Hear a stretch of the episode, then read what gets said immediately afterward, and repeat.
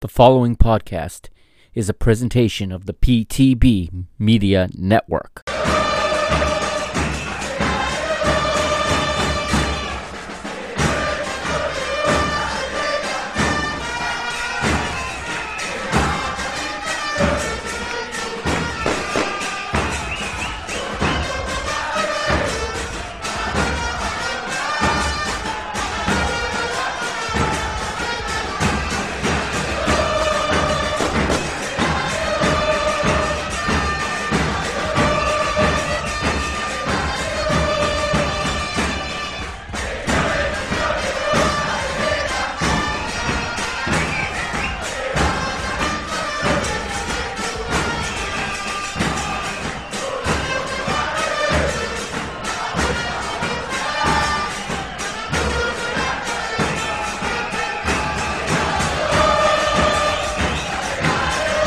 What's up, PTB Nation?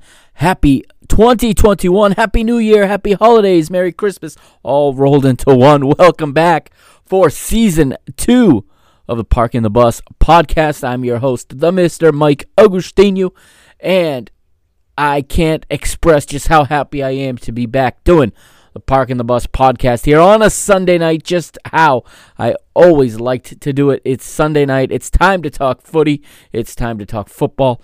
And in this episode 16, which is the season two premiere, it's all things UK football. Okay, so a real quick recap of uh, some of the changes that have been made to the format of the Parking the Bus podcast. All right, I've made the decision, the executive decision, to split the podcast up into more than one episode because what I found in the first 15, I played around a little bit with a couple different formats, and I like to talk about all the different all the different leagues and all the different championships going on around the world. You know, there's probably seven or eight that I touch upon just in the last season of the Parking the Bus podcast. And rather than cramming that into a weekly, what was intended to be a one hour podcast, and then um, grew to be a two-hour podcast, and then uh, with a co-host, and then now I'm back to doing it solo for the time being. That doesn't mean it's going to stay this way. This show will have a natural evolution, I'm sure, but right now it's going to be just me riding solo. But I'll be coming to you virtually every single day with a Parking the Bus episode. That's because we're breaking it up this season, all right? So Sundays belong to football in the UK.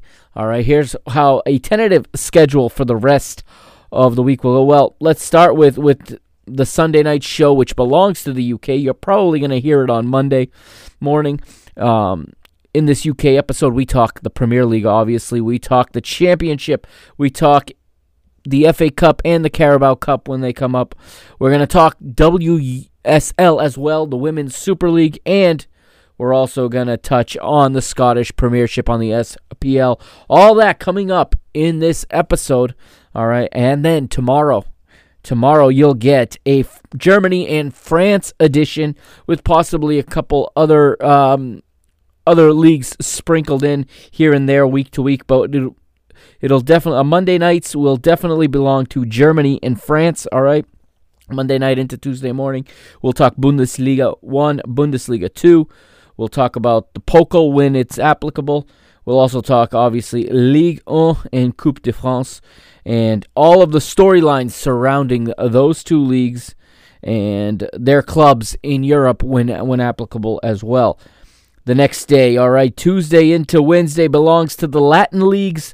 All right, and that is Spain and Italy, Latin European leagues. I'm talking about Spain, Italy, perhaps a little sprinkling of Portugal and Greece as well, but probably not because Portugal, you can hear all about it on my other podcast on Mr. Benfica. But here and there, I'll probably sprinkle in a little bit of Portugal news and definitely some Greek uh, Greece news when it's applicable. All right, And that will be the Latin night, if you will, the Tuesday night into Wednesday, and then Wednesday into Thursday belongs to South American football. Brazil and Argentina will be the focus, but uh, we'll talk. We'll probably get into the Ecuadorian League as well this season, and of course, we'll talk about the different teams in uh, Copa Libertadores, Copa Sudamericana. Um, that will all be covered on those Wednesday into Thursday editions. Sometimes it'll be when there is Copa Libertadores and there is Copa Sudamericana. You may see that drop on Thursday night rather than on Thursday night into Friday rather than Wednesday into Thursday, depending on how the, the fixture list pops up for those matches. And then the week closes with a North American edition. Okay, and in the North American edition, we'll talk Major League Soccer, Liga MX, um, Canadian Premier League, as well as the NWSL, the National Women's Soccer League and when applicable, um, I shouldn't. When applicable, correct, we'll talk Concacaf Champions League there, and I'll also um, use that addition to run down and check in on the Australian, the Hyundai Australian A League. All right, that is what it looks like. Five episodes a week of parking the bus, plus any special episodes that may come down. So on a Champions League weekend or on a Champions League week, I should say. There'll probably be a Champions League and Europa League edition, hopefully. On the weekend, most likely on that Saturday, would be when I'd be looking to drop that. Um, Copa Lib and Copa Sudamericana will be just incorporated for now into the South American night as the CONCACAF Champions League and um, U.S. Open Cup, things like that will drop into the obviously the North American episode. But that is the schedule I am looking at right now for this podcast for season two. I decided that we're not following the quote unquote FIFA calendar, as as American soccer fans like to call it, more accurately the European calendar that a lot of people want to see North American football adopt. But um, I'm following I'm following the the calendar year as far as for seasons. Um, I'm following CONMEBOL's schedule. Um, I just just to change it up so it's not the same as Mr. Benfica, to be honest with you. And um, one of the big big things going on this year. I'm going to talk to you just for a moment about what else is coming up on Parking the Bus here in 2021 because this is the start of a brand new year, 2020 in the rear view. All right, um, surely a lot of the a lot of the spillage, a lot of the the excess mess is going to spill into 2021, and we'll be dealing with it all year, I believe. And of course, I'm talking about COVID and its effect on football. I'm talking about you know reduced crowds, if crowds at all. Um, I'll be frankly honest with all of you right here, okay, on January the 3rd, 2021, okay, when we get back one year from, from today, it'll be January the 2nd, uh, it'll be a Sunday. I highly doubt that the landscape of football in terms of stadiums and crowds and uh, things like that is going to be all that different from what it is right now. We'll see what happens with Euro 2020 this summer. Of course, Euro 2020 branded, and UEFA's keeping the branding despite the, the competition being played in 2021. Uh, we'll see what happens with crowds there and if it remains a pan European uh, tournament because I think that's going to be really hard to execute. I think the logistics of that are going to be very, very difficult in the current climate we live in, and I do not believe that we're going to be miraculously uh, different come summer. I really don't, and um, I'm really, to be honest with you, really discouraged and disappointed with people's uh, blind belief that suddenly, just because so-called experts tell you so that things are going to turn around. Please, someone taught me as a child, okay? When you want to know the truth, you follow the money. Okay, maybe that's because I grew up here in the United States and a lot of things are about money. But if you follow the money, you will see a lot of people are making a whole lot of money. I shouldn't say a lot of people, a very select group of powerful people are making a lot of money on this pandemic. Okay, they're they're selling you things you don't need. They're selling you fear. You're buying it and people are stocking up on on items. Just ask Amazon how they're doing, how they did in 2020. Ask Walmart, okay? Ask CVS pharmacies. Ask whoever you want to ask, okay? Yeah, the mom and pop shops struggled. The barber shops struggled. The gyms struggled. Football struggled. Sports struggled. But, you know, Facebook and Twitter did great. Facebook and Twitter. Look, how many how many social media um, platforms have been launched in 2020? Take a look. How much money there is to make in that field, huh? Not to mention, like I said, the deli- I listen. I work in the logistics industry. I work for the United Parcel Ser- uh, Services, UPS, the Brown. Okay, we had a monster year because you guys keep buying stuff. Okay, and then and and all the power to you. I'm I'm all for I'm all for consumer um, consumer spending, and there's nothing wrong with that. But it makes me very very skeptical, um, and uh, in terms of believing that there's going to be any drastic change in the next 12 months. I guess that's my negativity for this episode. Hopefully, I haven't lost all of you. Um, those of you listening, a special hello to those of you listening on the Mr. Benfica feed, of course. Um, no Benfica match to talk about this weekend, not yet at least, as the match was was abandoned after six minutes due to a waterlogged pitch today in the Azores against Santa Clara, and that match is scheduled to be resumed, I believe. I don't believe it's going to be restarted. I believe it's going to be resumed six minutes in tomorrow at the same time at noontime here on the east coast of the United States. Five o'clock Portuguese Standard Time, 6 o'clock on the island of San Miguel where the match is being played. So you guys get Parking the Bus episode 16 instead of Mr. Benfica this morning. All right. So I'll just go over the international calendar real quick with you with what's coming before we get into the English Premiership, okay? In March, we've got some big competitions coming up. In March, we got the UEFA U21 group stage of the finals. That's right, 16 teams, I believe, are are in the UEFA U21 group stage. They will play all three matches within that international window in March. A very different format, but one that I think, if if successful, may be adopted going forward. To be honest with you, it gets it out of the way and it and it and it it it avoids prolonging the season for that many more players at the end because at the end of this four te- I believe eight teams will will advance to the quarterfinals which will be played in June. We also have UEFA and CONMEBOL World Cup qualifiers coming up in March, and CONCACAF gets World Cup qualifying started in their ever convoluted, uh, ever more convoluted qualification system. We'll get to that when the time comes, um, but the first round of qualifiers will kick off in March, and we will follow that action all the way to the end. This time around, the final round of CONCACAF World Cup qualifiers involves an eight team final round, not a hex anymore. It's an octagonal final.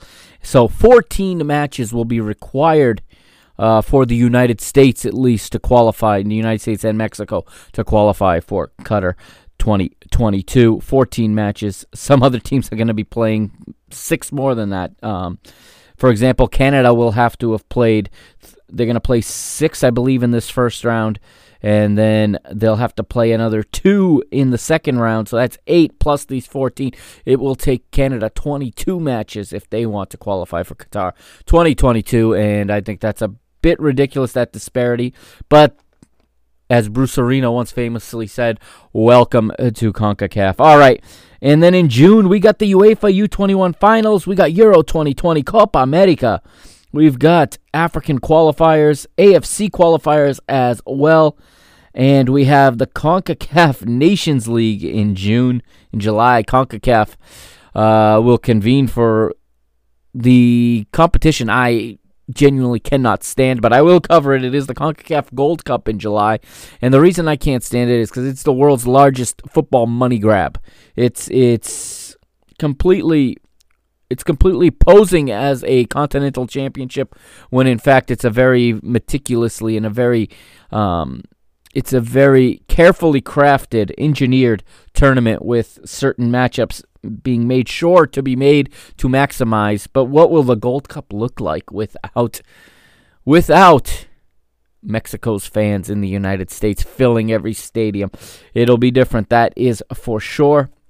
But again it's outside of the the it's again outside of the FIFA window. It's not in June, it's in July. So uh, the United States will not be fielding its strongest side, I don't believe, nor will any of the teams, as players may not be at their disposal, as European clubs will be in preseason mode already in July especially uh, with a European, with the Euro 2020 this summer teams will be missing players for early preseason. They're not going to let CONCACAF players uh, come play in what is essentially a joke of a tournament. It's a friendly tournament. Yes, it's official, but it is um, why it's why it's played every two years. Also tells me it's nothing more than a money grab. It takes the prestige away. I'm sure I'll bash it all all you can handle when we get there in July, September, and October. We have World Cup qualifiers plus in October the the UEFA Nations League finals, in November another round of qualifiers. That's international football. We also got World Club Cup in February. All right. In the spring, we've got CONCACAF Champions League returning. We've got the final rounds of the UEFA Europa League and the UEFA Champions League. All right. In the fall, we're going to be launching a new competition, not us, obviously. UEFA launching a third tier, UEFA Europa Conference League. So that'll be interesting. We'll get to look at that and see what kind of teams end up in that and see how that tournament will play out. But that is what's in store 2021 for parking the bus. All right, let's take a quick break here. And then on the other side, we'll get right in to the English Premier League from this week, from the New Year's Day weekend. All right, part of the festive season where matches are just are just completely uh, crammed in to such a small window of time. But it is why we love the Premier League, and champions are certainly made and and losers are broken in this time frame. All right, there's a quick break. I am the Mr. Mike Agustinu. You can follow the PTB Media Network on Twitter at PTB underscore media and on Instagram at PTB underscore media. Email us if you'd like for any feedback um, at ptbmedianetwork at gmail.com. UEFA Euro 2020 this summer here on the Parking the Bus podcast.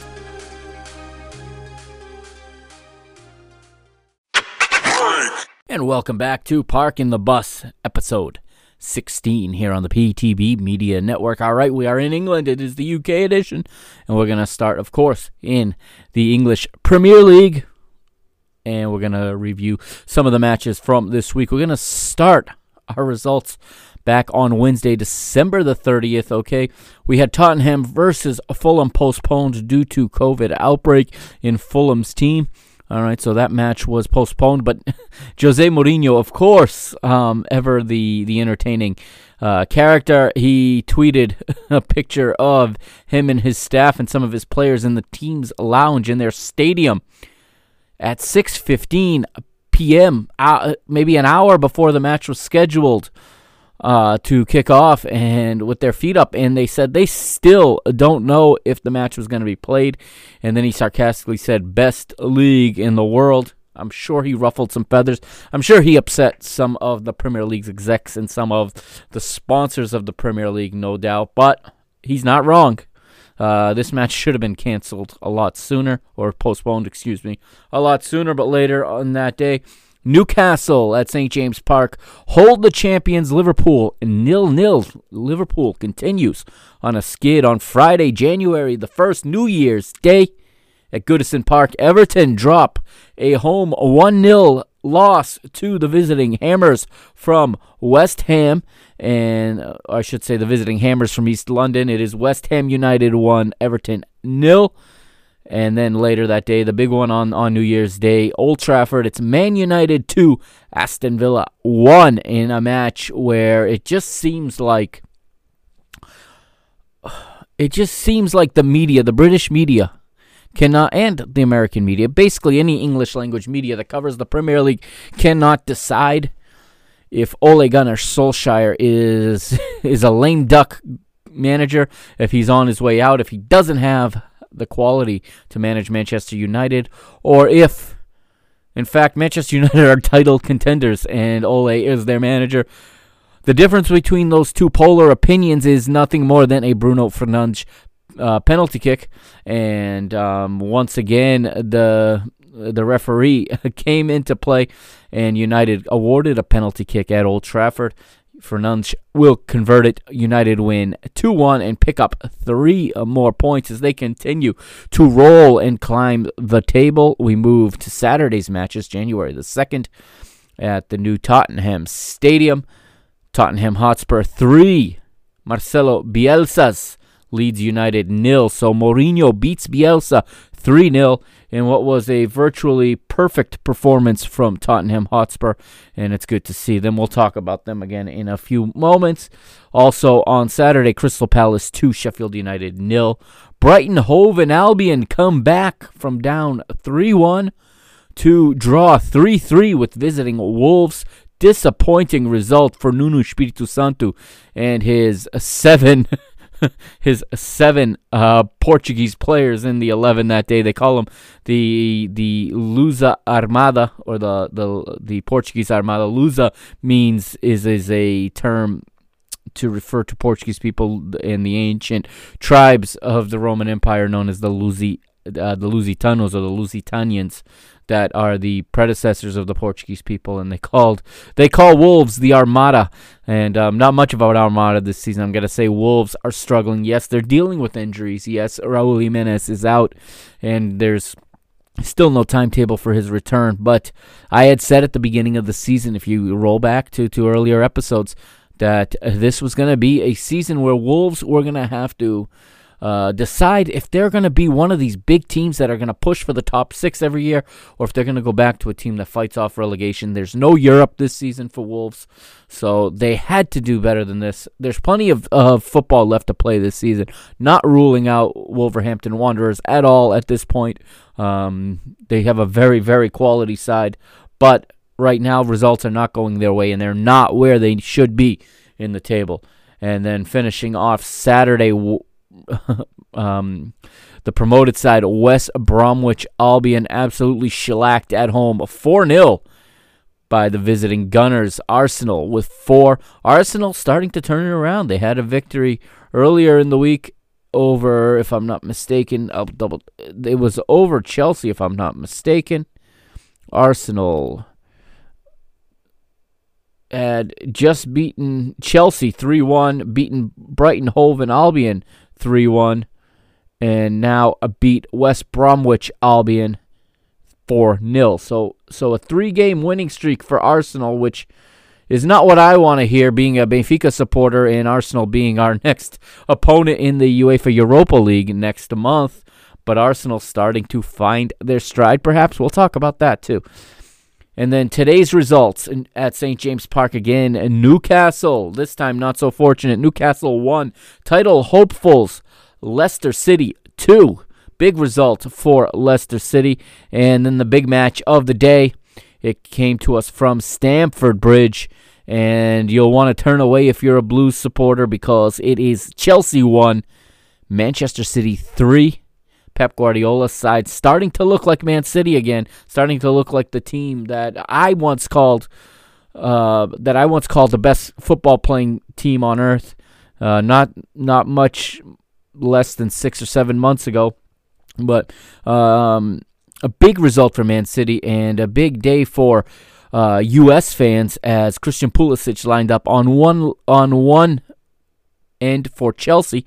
And at the other end, in goal, U.S. international Zach Steffen gets his Premier League debut. We'll talk about that too when we get to that portion of this segment. And there's one match left to play.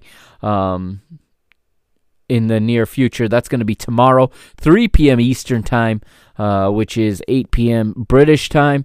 And that match will be played on NBCSN and on Universo. And it will be Southampton hosting Liverpool. Right now, I'm gonna I'm on FotMob right now, and I'm gonna click a draw as that is my prediction. And that right now is the consensus on FotMob out of 11,975 votes. 38% say draw, 30% say Southampton will win, 32% say Liverpool. Liverpool need to win, okay? Um, not only are they level on points with Man United at the top of the table, um, this will be their 17th match, not their 16th match. So United will have a match in hand, as will the rest of the team, uh, rest of the, the pack chasing Liverpool after this match. Absolutely must get three points, in my opinion.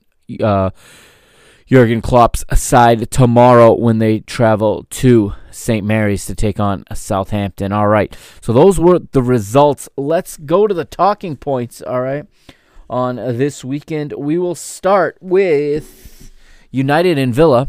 And are United contenders or pretenders? That is the question. And again, like I said when running down the results, that the difference between contender and pretender right now for Manchester United is a couple of uh, Bruno Fernandes penalty kicks. It seems like wherever Bruno Fernandes goes, he's the team just jumps on his back. This is I never imagined this, but this is exactly what he did at Sporting when he was playing in Portugal. He was on a bad team and he just continued to carry him, scoring insane amounts of goals and, and picking up insane amounts of res, of assists as a midfielder. Well, he's not really a midfielder, but he lines up as a midfielder. He plays more as a traditional, true number 10 in behind the strikers. And again, he gets a penalty kick, questionable one, but it was given, and he gets the penalty kick to decide the match. Um, the Red Devils were on the board first with, through Anthony Martial in the 40th minute. Uh, Traore leveled for uh, Aston Villa in the 58th, but three minutes later, Portugal international Bruno Fernandes picks up his 11th goal of the season and his fifth from the penalty spot. And United pick up three important points. They draw level with Liverpool for the time being. And are they pretenders or are they contenders? That is the question, and only time is going to tell us this. Because when I see Man United, I'm sorry, I don't see a contender. And listen, I I grew up a diehard United supporter. I've, I've become a little bit disgruntled with the team and disenfranchised in the past, what, 10 years since Sir Alex. Uh, has it been 10 years? Maybe a little less than that since Sir Alex stepped away. And the team really lost some of its, its luster. Um, I felt you know, I'm still angry about the way that this team quit on Jose Mourinho after he he had them going in the right direction. A lot of that due to the antics of Paul Pogba. I have not forgiven Paul Pogba. I will like United a lot more when Paul Pogba is wearing someone else's kit. I'm going to be brutally honest with you. I find it difficult to support a team who has that guy in their lineup. Um, Bruno Fernandes' arrival has has piqued my interest a little bit more in in the side. But let's look at their lineup in this match. Okay, here's how United lined up against Aston Villa. De Gea in goal. Uh, Aaron Wan-Bissaka was the right back with Harry Maguire and Eric Bailly uh, teaming up at central defense. And Luke Shaw was the left back. Fred sits in the hole as a holding midfielder in a 4 4 2 diamond or a 4 1 2 1 2, if you want to call it that. Okay, with Paul Pogba and Scott McTominay on each side of him, and then Bruno Fernandes playing in that number 10 role behind Marcus Rashford and Anthony Martial.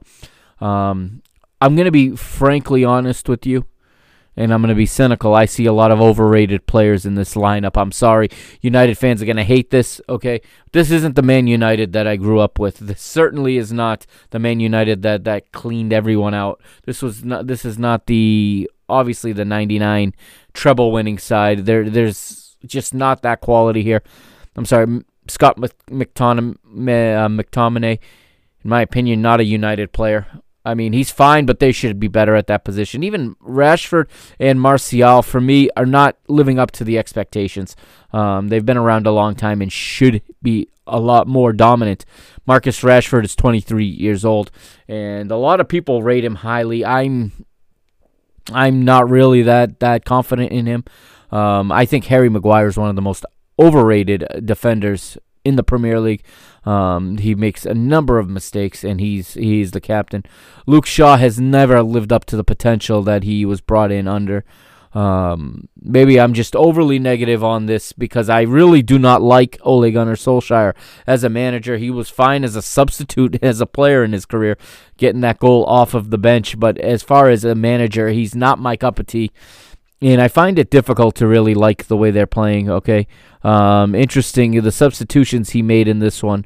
Remember in England, only three substitutions. They they're no longer doing the five substitutions that just about everybody else is doing. All right, 65th minute he brought on Nemanja Matic. Now that's a player that's near and dear to me, uh, for obvious reasons, and for clubs he has support or for a club he represented in the past and now at United as well. I, am a big fan of Nemanja Matic, but um, he is obviously in the tail end of his career now. But he came off the bench in the 65th. Daniel James came off in the 87th, and Axel Tuanzebe in the 90th. However, on the other side, Villa lined up. And Villa is one of the surprises in this uh, Villa is one of the surprises in this year's edition of this uh, Premier League. Uh, Emili- Emiliano Martinez is the goalkeeper. They they would come out playing in a 4-2-3-1. Okay, Mar- Matty Cash Ezri Konsa, Tyrone Mings, and Matt Targett are the four in the back. Two in midfield, a double pivot, Douglas Luiz and John McGinn, with three attacking mids in front of them. Ber- Bertrand Traore to the right. The the um, highly rated and and quite talented Jack uh, Jack Grealish is playing in the number 10 role and he is the captain and Anwar El Ghazi down the left all behind Ollie Watkins. Uh, very this is a very good Villa team and I think they're going to be around all season. I think they're going to be they're going to be pushing top 6 uh, this season. They're going to hang in there. I do believe so. They may not get top 6 but they're going to be in and around it and they're going to be they're going to be getting results on on top teams. I think throughout this season, no question about it. Now, my original question: pretender or contender for Manchester United? I think I'll know that answer a little bit better in about a month. um, if on February 3rd they're still keeping pace with with the likes of Liverpool and City and and Tottenham and Chelsea as far as results, I know right now they're ahead of them. But if they're keeping pace in terms of the results they pick up, then I'll admit that United are a contender. Until then, I think they're just they're just uh, benefiting very much of a very inform uh, informed Bruno Fernandes as he continues to just carry this team on his back, and it's great to see. Don't get me wrong, and yeah, if Rashford and Martial and Pogba start raising their game a little bit more and, and you start getting more production out of other players, this team can be a real serious threat. But until that happens, you know, I, I'm gonna I'm gonna wait and I'm gonna wait and see kind of attitude when it comes to Manchester United. Now, moving forward, we look at Liverpool. Is Liverpool starting to slip? That is the question, and we're gonna pull up Liverpool here as they get a nil-nil draw back on Wednesday at St. James Park against Newcastle. Not the result that the the not the result that the Reds were looking for. And now they have dropped points in three of their last five matches. Here's the last five for Liverpool, okay? There was this uh, nil-nil draw, of course. Before that, a one-one draw to West Brom of all of all teams. Uh, before that, they had unleashed they had unleashed uh, a couple of uh, uh of major uh, results. Actually, picking up a massive seven 0 victory on the road at Crystal Palace, and a few days earlier than that, picking up that absolutely astronomically massive two one win over Jose Mourinho's Tottenham Hotspur at um, at, at Liverpool, and the you'll remember that Tottenham went into that match at Anfield, top of the table, and Jose's team sat in. They sat back, and of course, this this match made a lot of headlines because Jose told the press after that the best team did not win, and some people went absolutely out of their minds with the thought that a team with thirty percent possession could be the better team, but you know. Um, it was discussed by the commentators on NBC Sports as we see it here in the United States, and um, I can't remember now who it was. If it was who the who the commentator was, but he says, "Listen, it may not be the way you like to see football played, but it is effective, and you and if they did." complete their game plan to a T, then they played well, and, and he has an argument to say that they played better. United had better chances. Liverpool, I'm sorry, not United. Spurs had a better chances uh, Liverpool had more chances. Okay, however, as the match went on, Spurs continued to retreat, and you could almost feel it was in the air when it was one-one. Okay, uh, Spurs got out to a one-nil vic- a one-nil lead, and it slowly evaporated. And then in the dying minutes, in after the 90th, we were in stoppage time. Bobby Firmino's header seals it. Three points to Liverpool, puts them back on top, and it was absolute heartbreak for Tottenham Hotspur and it started a, a little bit of a, a, exchange of words between Jose Mourinho and Jurgen Klopp. But it's all good and it's all fun, and and I like managers that have personalities. I have no problem with that.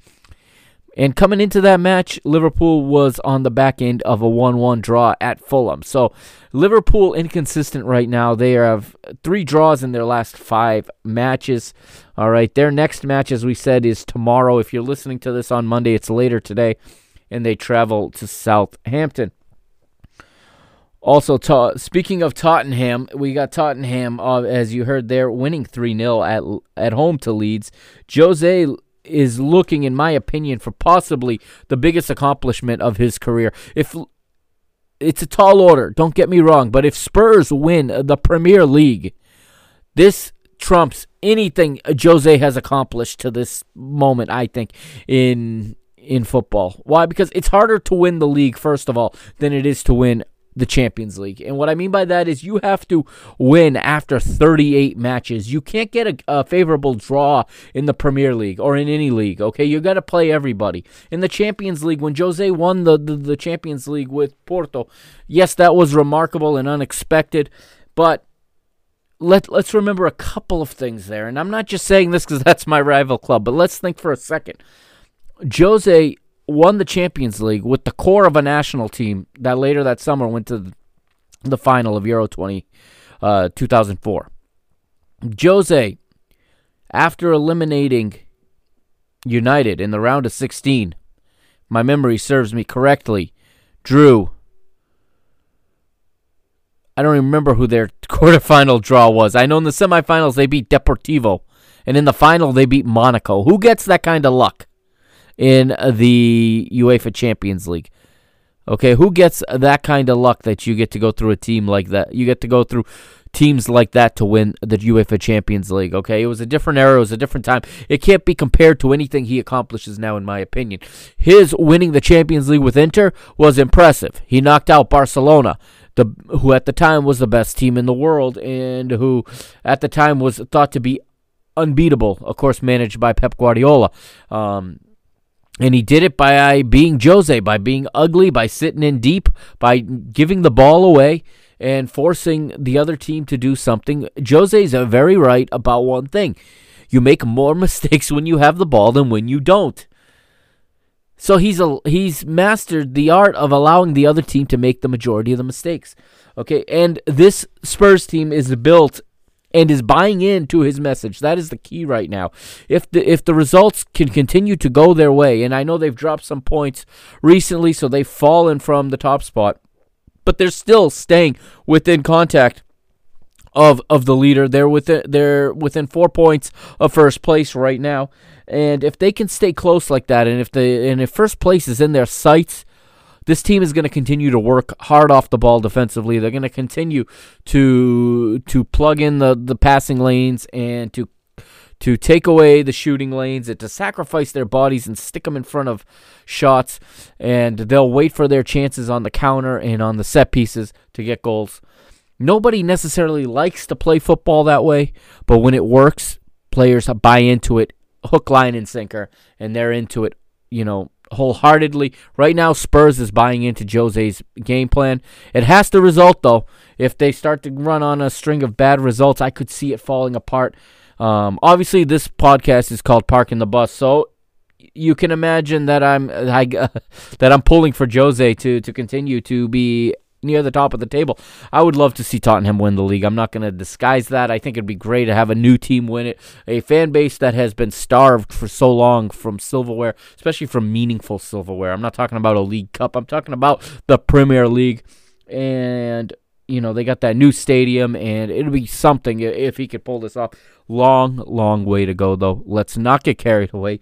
But again, like I said about Manchester United, if a month from now Jose and Tottenham are still there and they're still reaching, and we go into March, into the final seasons of March, April, May, with three months to play and with the you know first place in sight, they don't have to be there. They just got to be around there. Then I'm gonna get excited for Jose. I'm gonna get excited for Spurs supporters, and I'm really hopeful that this is a league that's going to go down to the end and that we're going to keep having as many teams as possible within striking range of the top spot. We'll see how that goes. West Brom, nil, Arsenal 4, as we said, are the Gunners turning things around. Let's take a look at Arsenal real quick here. I bring up my screen. I am using the FotMob app. If you don't have FotMob, go to your app store, whether it's Apple or or it's Android, and uh, just put in FotMob, F O T M O B. Everything you need to know about the world of football right there. As uh, it's got tons of results, it's got news, transfer news, everything you can imagine Arsenal in their last five, now three straight after coming off of uh, two losses. So Arsenal with this 4 0 victory on the road at Albion. Uh, or at West Bromwich Albion. Um, in the previous round, they won 1 0 on the road at Brighton Hove and Albion. And the week before that, it was that famous uh, victory I talked about earlier, the 3 1 thrashing of Chelsea, who have really hit the skids. Frank Lampard's side is really falling. Um, Arsenal did that on the back of having been smacked by Manchester City 4 to 1 and losing to uh, Everton at Goodison 2 to 1. So, uh, Arsenal, three victories in a row, but only three victories in their last five. Let's take a look at this match here against West Brom. Arsenal would line up this way. In goal for Arsenal would be it would be Bernard Leno and his 4 4 2 3 1 is the preferred uh, formation here for Mikel Arteta. Hector uh, uh, Bellerin is the right back. Rob Holding and Pablo Mari are the central defenders. Pablo Mari, of course, part of the Copa Libertadores winning side last year. Flamengo um, came to to Arsenal from Flamengo. The Spanish center back Kieran Tierney is the left-sided defender. Double pivot in midfield. Daniel Daniel Ceballos and Granit Xhaka and they play behind three attacking uh, three attacking midfielders. According to FotMob, I don't know that the lineup actually lines up this way, but they got Bukayo, Bukayo Saka on the right, Emil Smith Rowe in the center, with Pierre Emerick Aubameyang, the captain, down the left, and Alexander Lacazette as the lone striker. And Lacazette in this one picked up two goals. Um, he would he would have two goals in 90 minutes on the pitch, earning a FotMob rating of 9.2.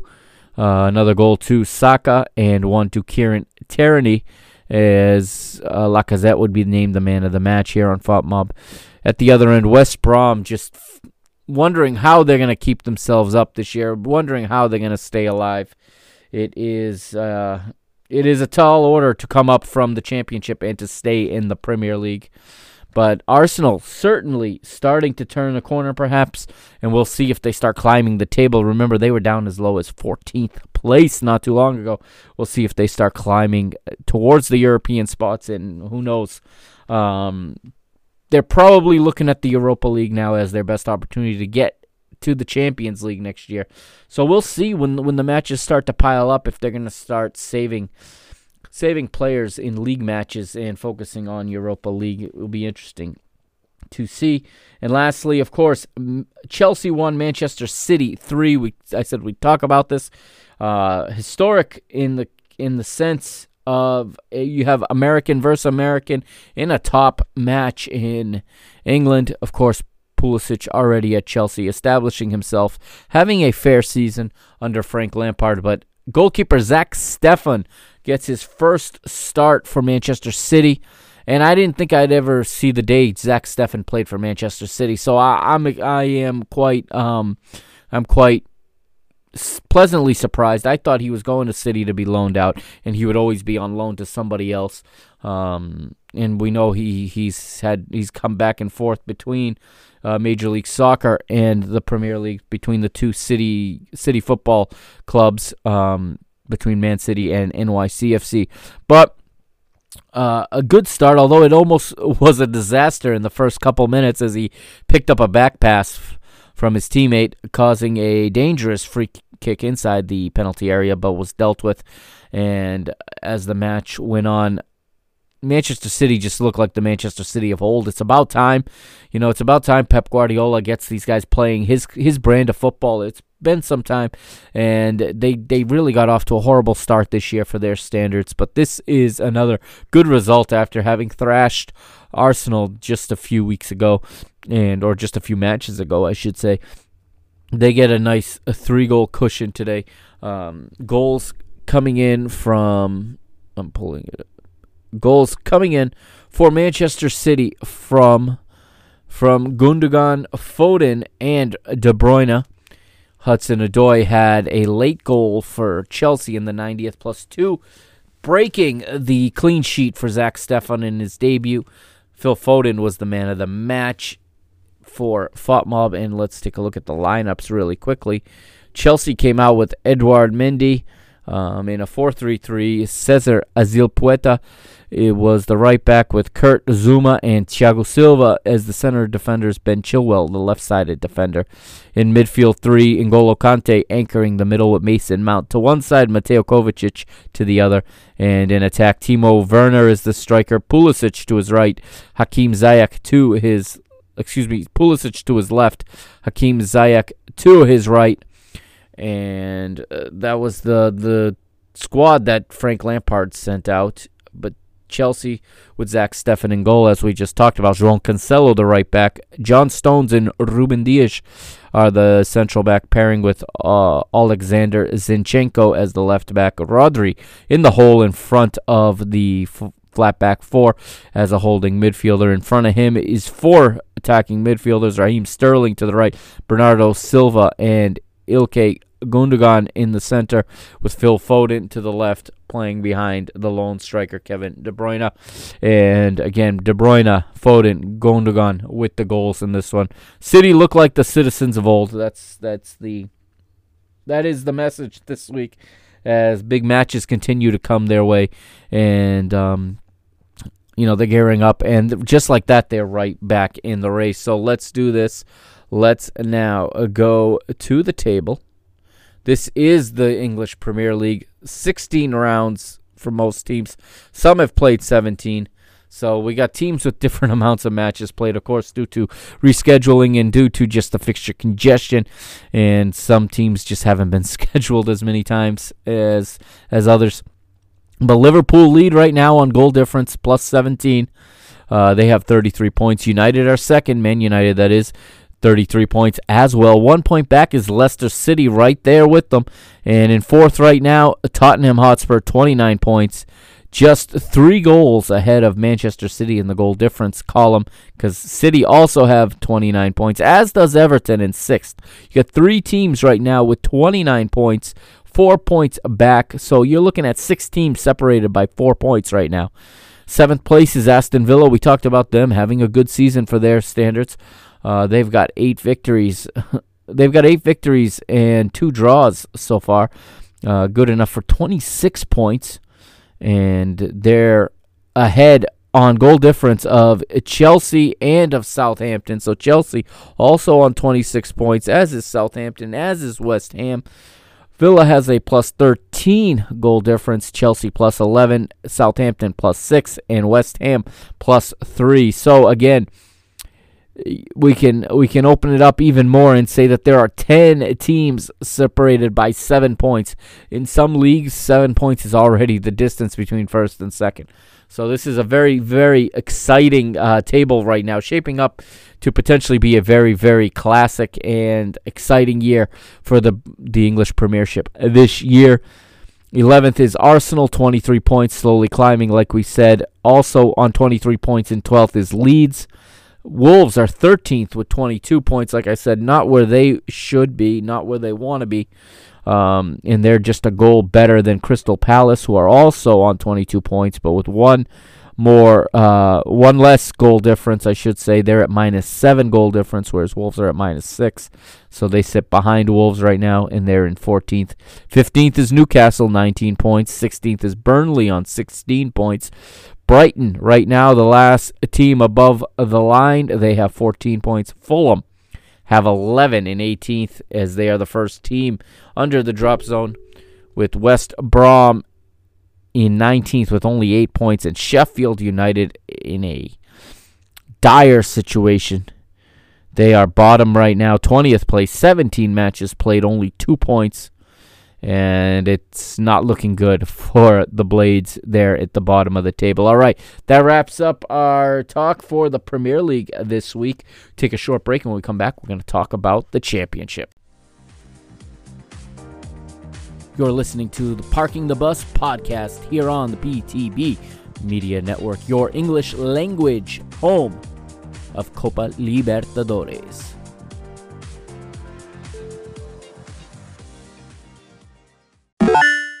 Welcome back to Parking the Bus, episode 16. What I failed to mention in the last segment, um, I'll mention it now because it applies to the teams in the championship as well. Next week, there is no league football. Next week is an FA Cup weekend. All right, so um, uh, Liverpool's match tomorrow will be the last league match until January the 12th. We got FA Cup in full effect next weekend. And the same goes for the English Championship, the EFL Championship, which we're going to talk about right now. They have no matches next weekend either.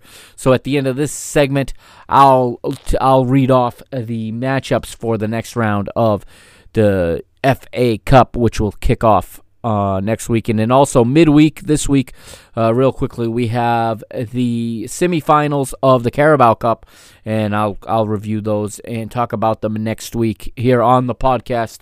All right, on the UK edition of Parking the Bus, we got Manchester United, Man City in the Carabao Cup semifinal, and in the other semifinal, we got Brentford taking on I want to say Newcastle, but uh, let me verify that for you just one more moment here.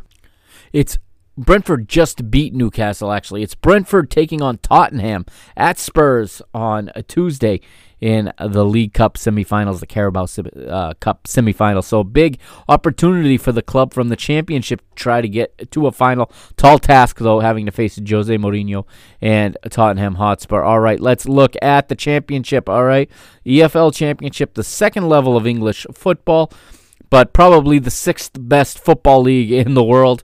All right, we're going to move the calendar back just a tad bit. We're going to go to uh, Tuesday, December the 29th. All right, we're going to start by looking at some results there. Uh, and on Tuesday, December the 29th, Birmingham at home to Derby. Birmingham nil, Derby 4. Sheffield Wednesday 2, Middlesbrough 1, Huddersfield Town 2, Blackburn Rovers 1, Luton Town 2, Bristol City 1, Norwich 1, Queen's Park Rangers 1, Preston North End 2, Coventry nil. Rotherham 1, Barnsley nil, uh, 2, excuse me. That's Rotherham 1, Barnsley 2. Wycombe Wanderers with the victory. They win 2 to 1 at home over Cardiff. Stoke City 1, Nottingham Forest 1. That, those were the results from Tuesday.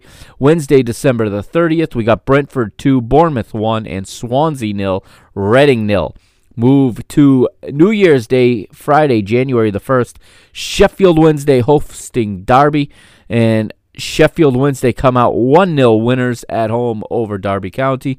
Saturday, January the 2nd now, and Birmingham City hosting Blackburn Rovers. Birmingham nil, Blackburn 2. Brentford and Bristol City were postponed. Huddersfield 1, Reading 2, Luton and QPR postponed. Millwall 1, Coventry 2, Norwich 1, Barnsley nil, Preston North End nil, Nottingham Forest 1, Rotherham and Cardiff postponed. Swansea 2, Watford 1, Wycombe 1, Middlesbrough 3, and Stoke nil, Bournemouth 1. The next match in the EFL Championship will be on January the 12th, as we said. So let's take a look at the table as it stands. Now, 23 rounds for most teams. Some teams have played 22, some have played 21. This is the reality of football in 2020 2021. Top of the table, though, it is Norwich City. They have 47 points from 23 matches. Second place right now, Swansea, 43 points. Those are the two automatic promotion spots if the season ended today. And now in the playoff spots, third place goes to Bournemouth, 41 points uh, plus goal uh, goal difference, excuse me, of plus 19. Four better than Brentford, who are also on 41 points. They're fourth right now. Reading are fifth with 40, and Watford have 37th in sixth place. And just outside the playoff uh, places. Seventh place is Middlesbrough. They have 36 points. Stoke City are eighth with 35. Barnsley are ninth with 34. Bristol City 33 in 10th place. Blackburn Rovers 11 uh, 11th place, excuse me, 32 points. Preston North End 12th, also on 32 points, but with a far, far uh, lesser goal difference. Blackburn Rovers with a plus 11 goal difference. Preston North End minus one. They're probably not going to make that goal difference up, so they're going to have to get some points to to go ahead of Blackburn Rovers. Huddersfield is 13th. They have 31 points. Luton Town 14th with 30. Cardiff City 15. Uh, 15th place, 29 points for the Bluebirds. Coventry City 16th place, 26 points. In 17th, Millwall have 25. 18th, Birmingham have 23. Nottingham Forest are next, way lower than they're used to being. They're 19th on 22 points. QPR, not that long ago, were in the Premier League. Now they are only two points clear of the relegation zone. Uh, Queens Park Rangers, 21 points from 22 matches. In 20th, 21st is Sheffield Wednesday, 19 points from 23 matches. They're 21st. And now in the relegation zone, 22nd is uh, Derby County, 19 points with a inferior goal difference to Sheffield Wednesday. So they are two goals worse than Sheffield Wednesday right now, and that's why they're below the line and Sheffield Wednesday is above the line. 23rd place is Rotherham. They have 15 points, and in the basement, in the bottom, 24th place is last year's League One playoff winners, Wycombe Wanderers. They've got 15. Uh, they're last, but they can see above the water, so they're four points right now from, or I should say, five points from safety due to their inferior goal difference. That's where the table sits right now in the English Championship. Let's take a look at the leaders, uh, the goal scoring leaders in the championship. Top of the table is, well, there's two. So there are two on 16 goals. It is.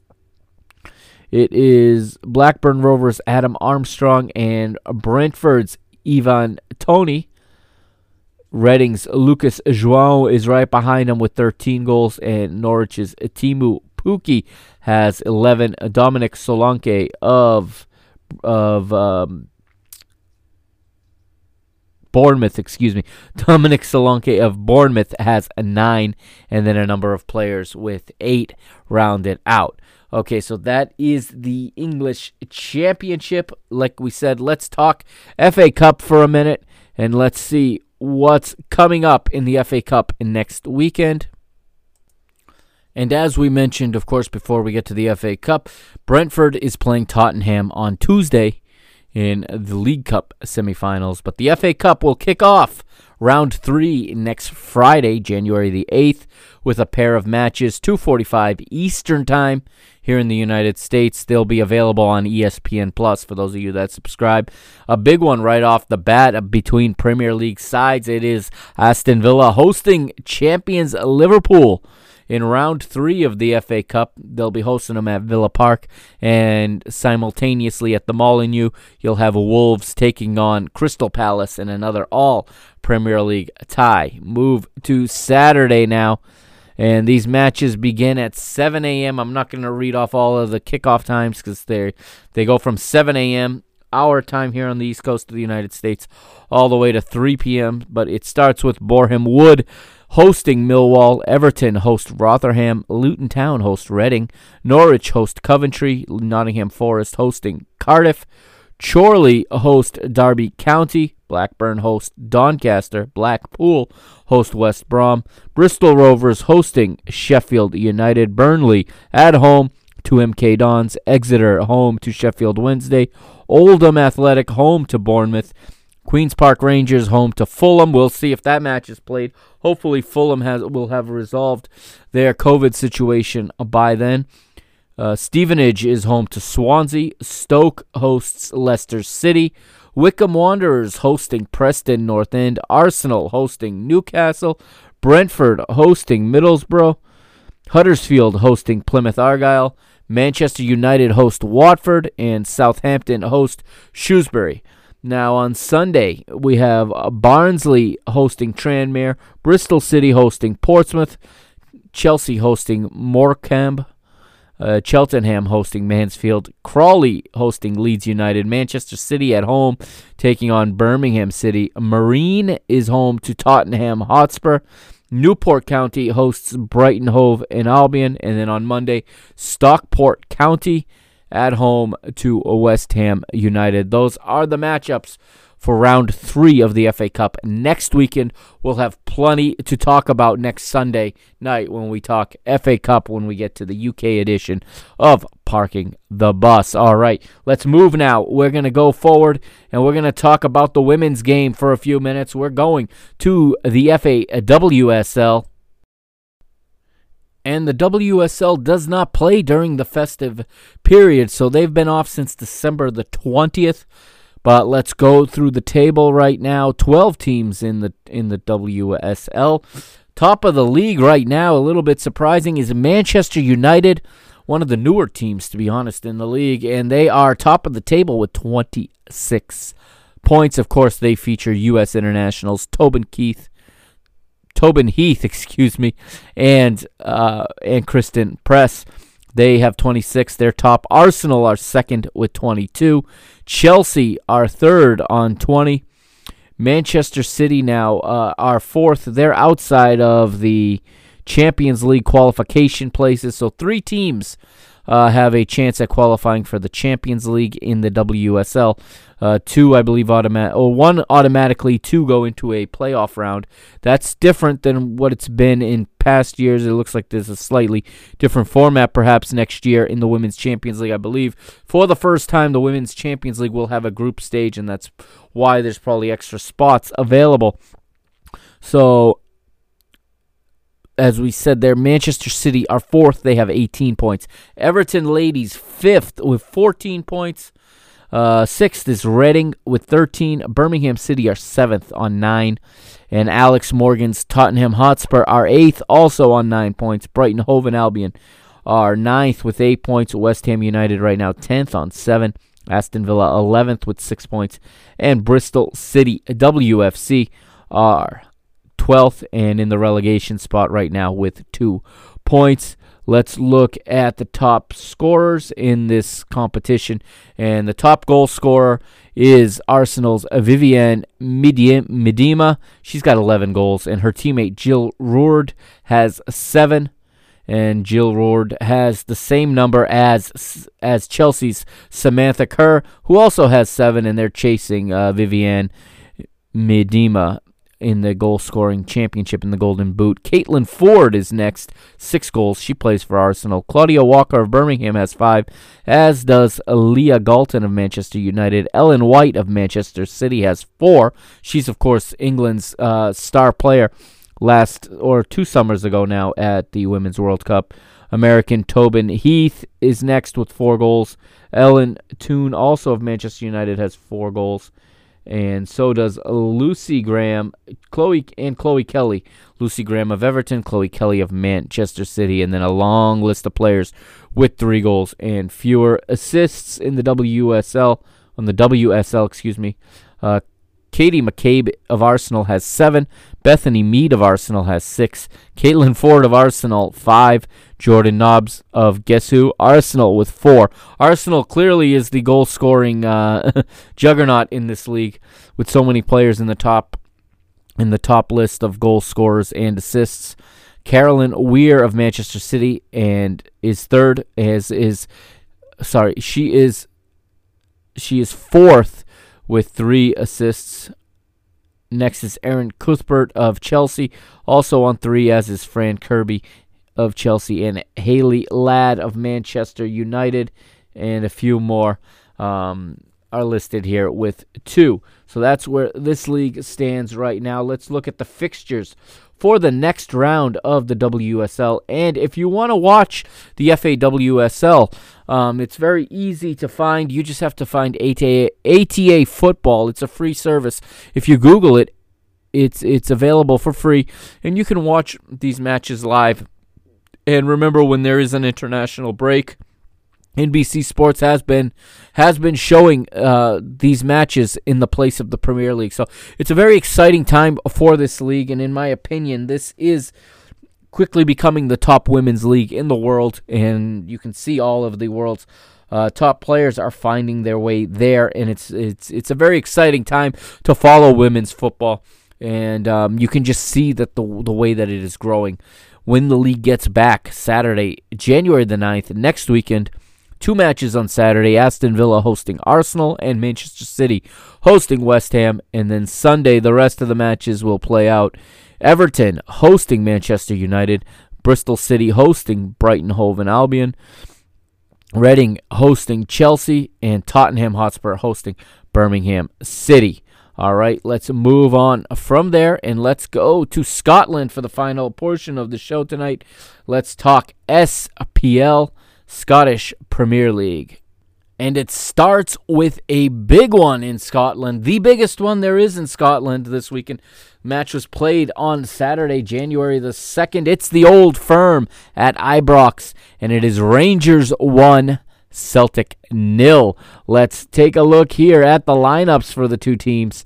Rangers, the home side, would line up with Allan McGregor in goal. They're playing a 4 3 3. James Tavernier is the right back. Connor Goods, Goldson and Leon Balogun are the central center defenders, with Borna Barisic down the left. Three in midfield. Stephen Davis anchors the midfield with Glenn Kamara to one side, Joe Aribo to the other. In the attack, you have Kemar Roofe down the left, Ryan Kent on the right, and the Colombian international Alfredo Morelos as the striker. Chel- uh, Celtic, excuse me, would line up with Vasilios Barkas in goal in their 4-1-3-2 for their back line for Jeremy Frimpong is the right back. Kristoffer Ajer is the center back along with Nir Biton. Diego Laxalt is the left defender, the Uruguayan international. Ismaila Soro is in the hole playing as a holding midfielder behind Ryan Christie, David uh, Turnbull, and Callum McGregor. And in attack, o- Odsonne Edouard teams with Leigh Griffiths. So it is it is Rangers winning the old firm. This is, I think, the second old firm of the season. And the man of the match was Borna Barisic of Rangers, the left sided uh, defender, had a 7.9 rating on FotMob. Uh, the goal would be scored by by McGregor. It was actually an own goal, so it was Callum McGregor's own goal that was the difference in this old firm derby. But it does look like the power, the throne is is transferring in Scotland. Celtic on the back of eight, nine, or ten. I'm not even sure how many consecutive titles in Scotland, but Rangers look like they're going to run away with it this year. Let's look at the other results in the SPL this weekend. All the matches took place on Saturday, old school style. I like that. Uh, Rangers, of course, 1 0 over Celtic. We just talked about that. Aberdeen 0 0 against Dundee United. Hamilton, Hamilton Academical 3, Motherwell 0. Hibernian nil, Livingston 3. Kilmarnock 1. St. Mirren 1. And Ross County 1. St. Johnstone 1. The table is as follows in Scotland. Rangers, top of the table, I said it. 22 matches played, 62 points, 19 better than second place Celtic. Uh, Celtic have 19, so they have three matches in hand.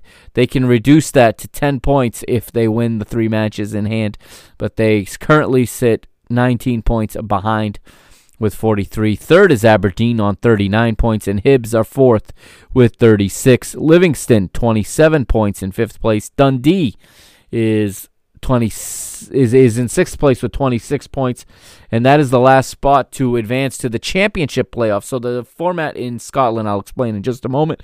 I'll run down the rest of the table. First, seventh St. Mirren with 22 points. Kilmarnock is eighth with 21. St. Johnstone is ninth on 19. Hamilton Academical 10th with 18 points. 11th is Motherwell with 17, and Ross County is in the bottom also on 17, but with an inferior goal difference. So now at the halfway point of the season, and that's where we stand for the teams that have played 22 matches because there are 12 clubs. They play everybody twice. That gives you 22 matches. And this is where the championship goes into two paths. So the top six, the top half of the table, advances to the championship round. Or the championship playoff, as they call it in this particular league. And they will play each other each twice again. So another 10 matches between the top six to decide the champion, and then the bottom six to decide relegation. Again, it'll be 10 more matches twice against each other to figure out who will be getting relegated to Division 1 and who is going to stay in the Scottish Premiership. There is a lot of football still to play, but this the the season is is picking up pace, and we will see how it goes as um as right now Rangers running away with it. I've seen Rangers a couple times this season in the UEFA Europa League, and, and they look they look like they have um, improved greatly, obviously, and their manager is none other than Steven Gerrard. And what an accomplishment it would be for him to dethrone Celtic after so many years. We'll be watching this league every week, and we'll be checking in with it here on the Parking the Bus in the UK edition of the Parking the Bus podcast. Let's look quickly eh, at the leaders in in Scotland. And the top scorer is James Tavernier. He's got 11 uh, representing Rangers, of course. Kemar Roofe has 10. He's also on Rangers. Hibs's Kevin Nisbet has 10 as well. And then a whole slew of players with 8 and 7. So that, ladies and gentlemen, is going to do it for this season premiere of Parking the Bus. This has been episode 16, the first of season 2, the UK edition. We'll be back again at, uh, we'll be back again next Sunday night into Monday morning with another UK edition where as I said, we're going to be talking about the Carabao Cup and about the FA Cup plus the return of the WUSL and of course, we'll check in again with the Scottish Premier League. I am the Mr. Mike Agustino. I'm signing off. Don't forget to follow Parking the Bus podcast and the PTB Media Network at on Twitter, excuse me, at PTB underscore media and on Instagram at PTB underscore media. Have a great week, and I will see you tomorrow with France and German football, French and German football, a review of the weekend that was in those two countries, and a look ahead at next week. This has been Parking the Bus, episode 16.